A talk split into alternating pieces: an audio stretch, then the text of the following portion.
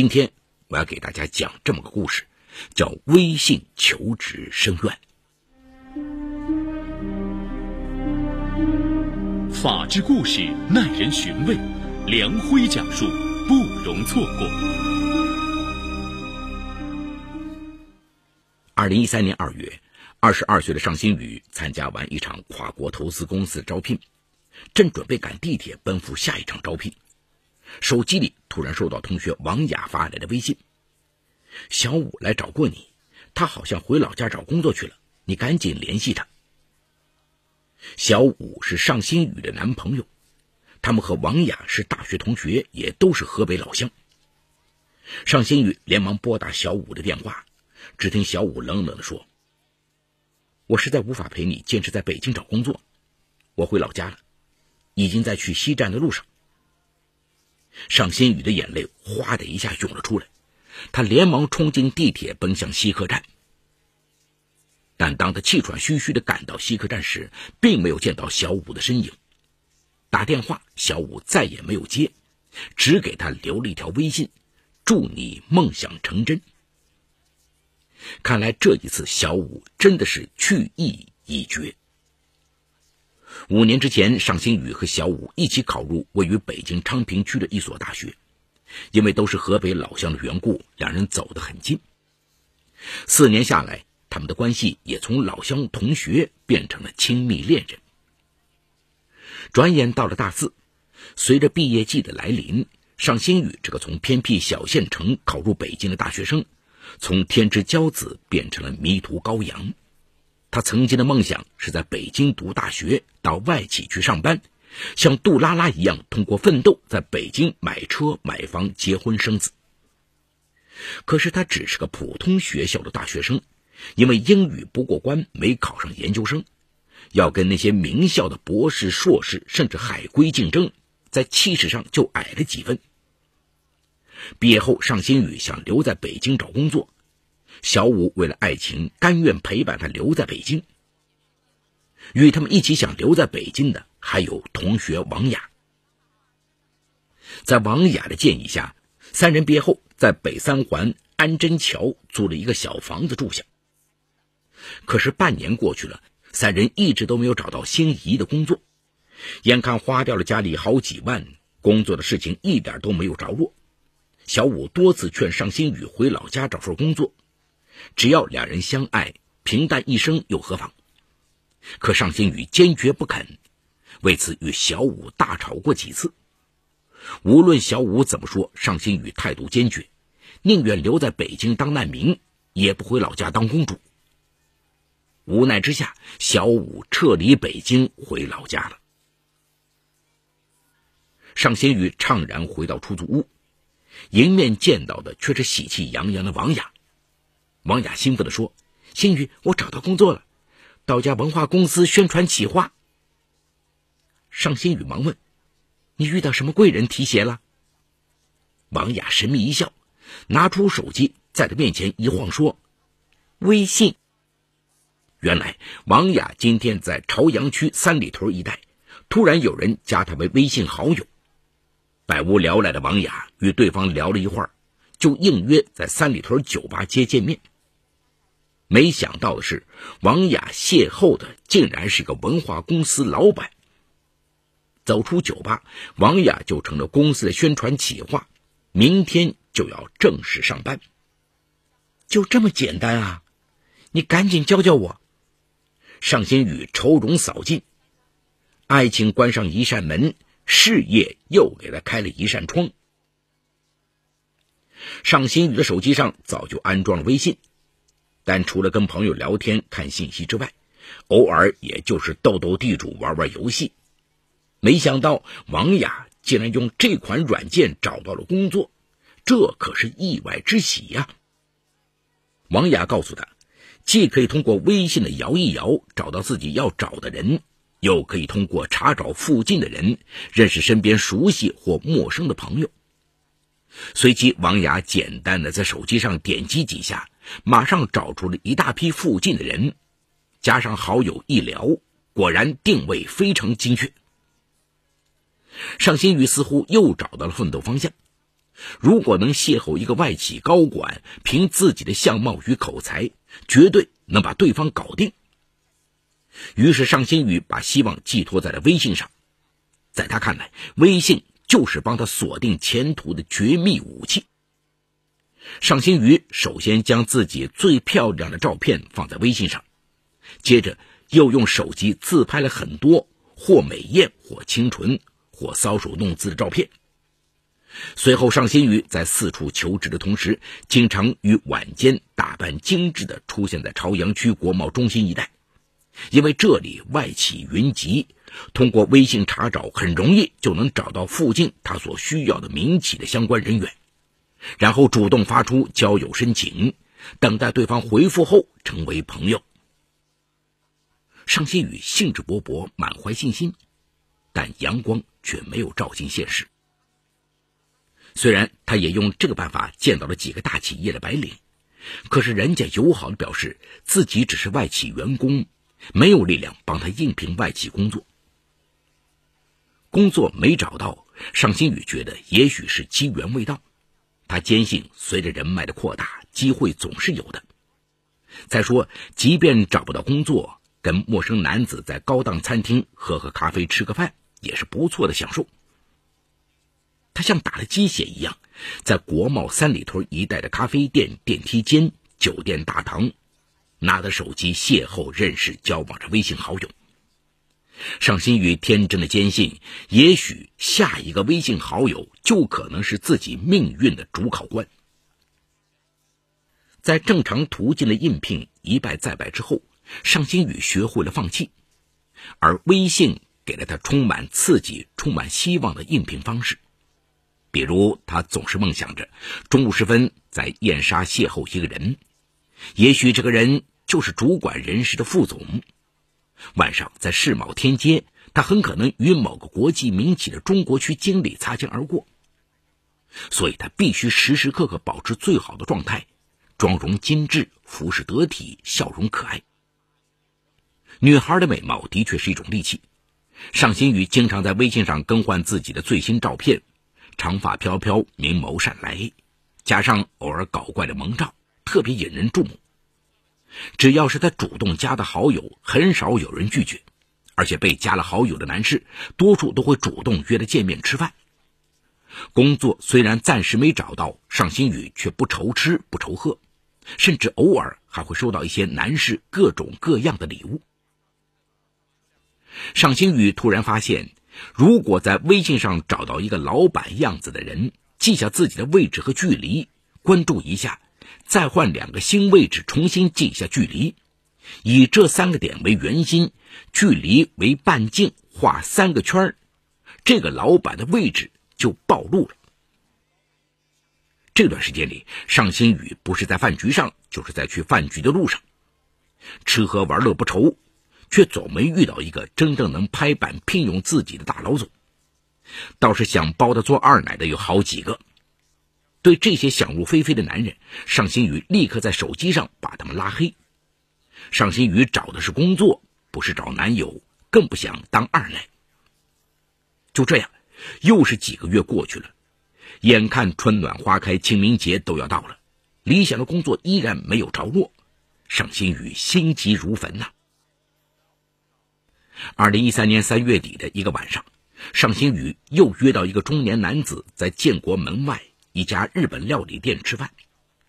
这个男子看到尚新宇一边卖萌自拍一边上传，忍不住善意提醒的说：“你明不明白，男人拿这个软件做什么？为什么你总有吃不完的免费晚餐？你有想过你会付出什么没有？”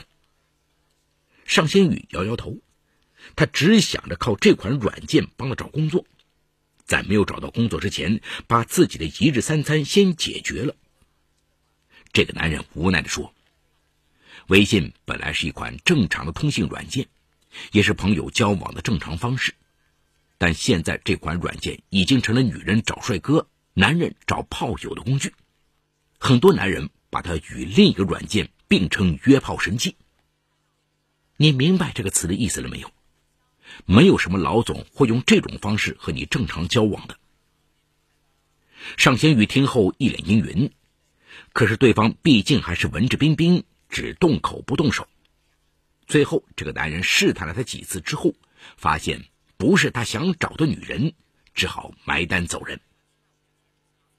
二零一三年四月中旬的一天，尚新宇惊喜的发现，一个名为轩轩的手机用户加他为好友，标注的供职机构是世界五百强的跨国民企。尚新宇开心的跟他招呼，对方也表现的很热情，主动介绍说自己是大中华区的副总。刚从国外出差回来，轩轩还说，他上微信的原因是自己会议太多，有时很枯燥，偶尔上微信聊聊天，放松一下。第一天，两人聊了没几句，轩轩就下线了。接下来的日子里，每天尚新宇只能与他简短说几句，对方就匆忙下线。以往与尚新宇聊天的微信好友，看到他微信上的照片，总是忍不住约着要见面吃饭。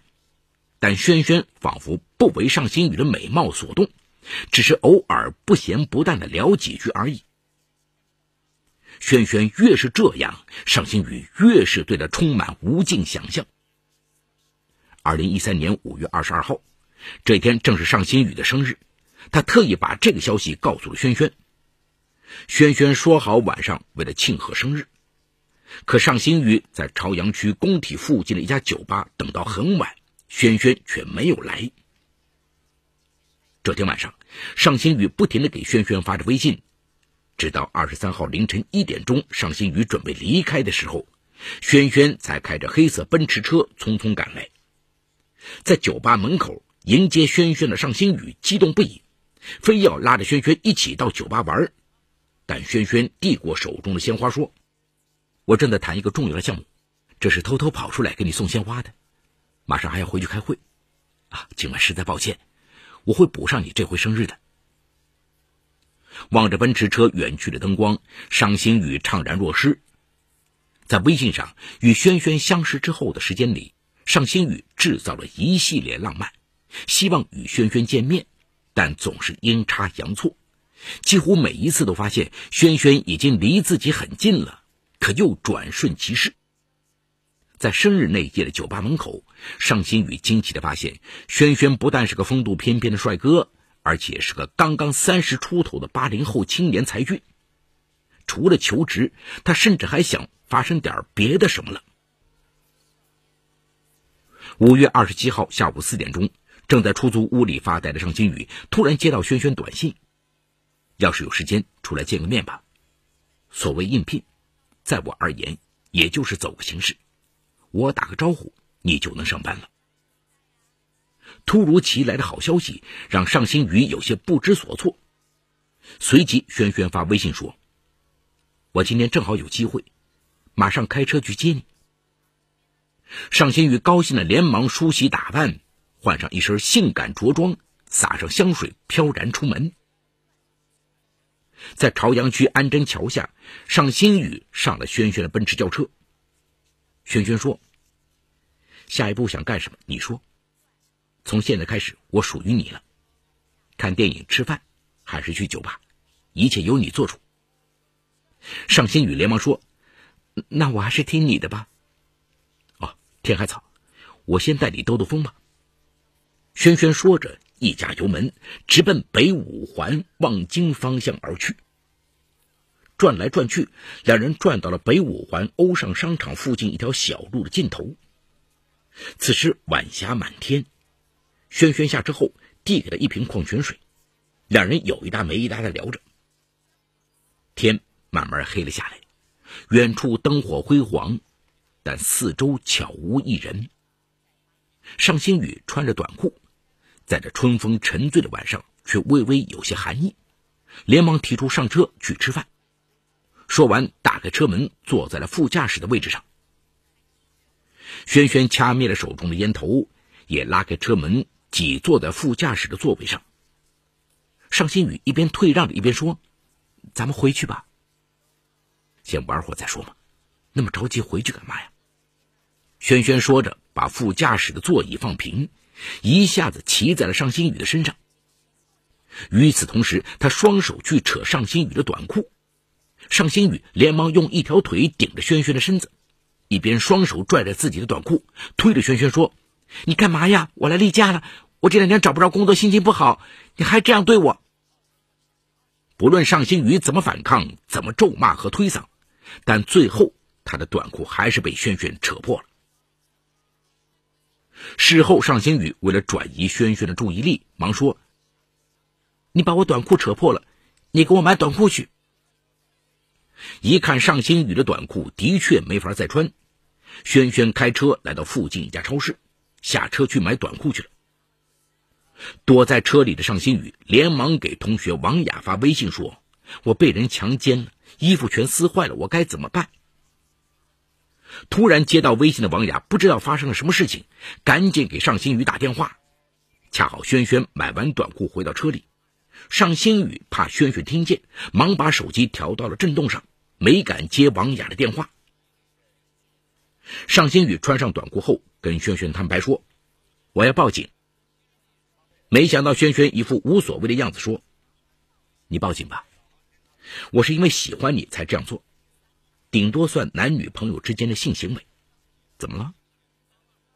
但尚新宇尚存一线希望，如果轩轩能够给自己安排一份外企的工作，他也会忍气吞声。但轩轩什么都没答应。最终，尚新宇不依不饶的说：“要么报警，要么你给我补偿。”令尚新宇意想不到的是，轩轩无所谓的说：“你这是在恐吓我吗？你这样女孩我见得多了，想报警你随便，想要补偿，你死了这条心吧。”六神无主的尚新宇一直坐在车上哭。轩轩把尚新宇送到北京市海淀区金源燕莎商城后，开车离去。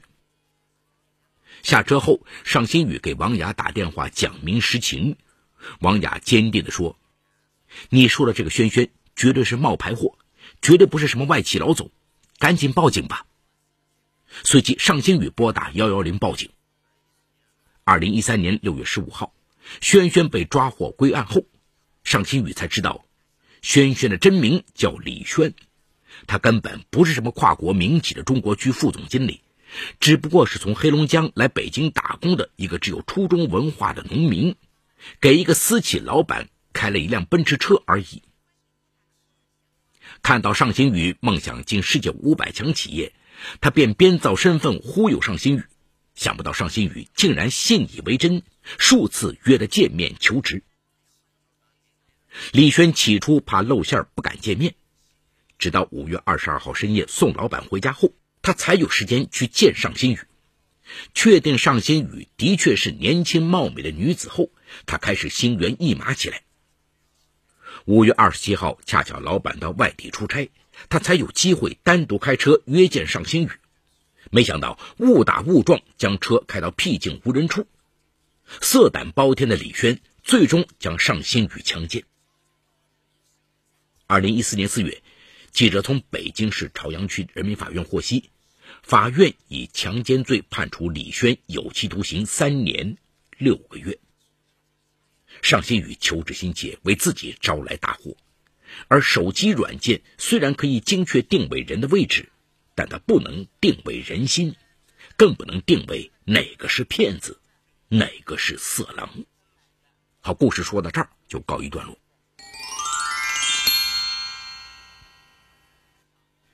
微信啊，作为具有发送语音、短信、视频、图片和文字的新型手机聊天软件，拥有了四亿的注册用户。由于微信有摇一摇、查看附近的人等功能，可以迅速认识周围的陌生人，被很多年轻人视为交友利器。然而，这个交友利器却频频被不法分子利用，成为诈骗、盗窃。和强奸等案件的工具，像尚新宇这种想通过微信求职的更不在少数。但其实，微信只是一个渠道，它所发布信息真实性有待审核，而且目前对微信的监管还存在缺失。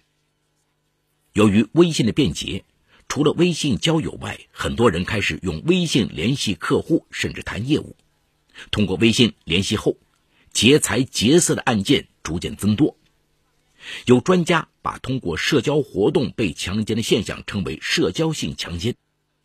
这种强奸案还被称为熟人强奸、沉默强奸、职场强奸等。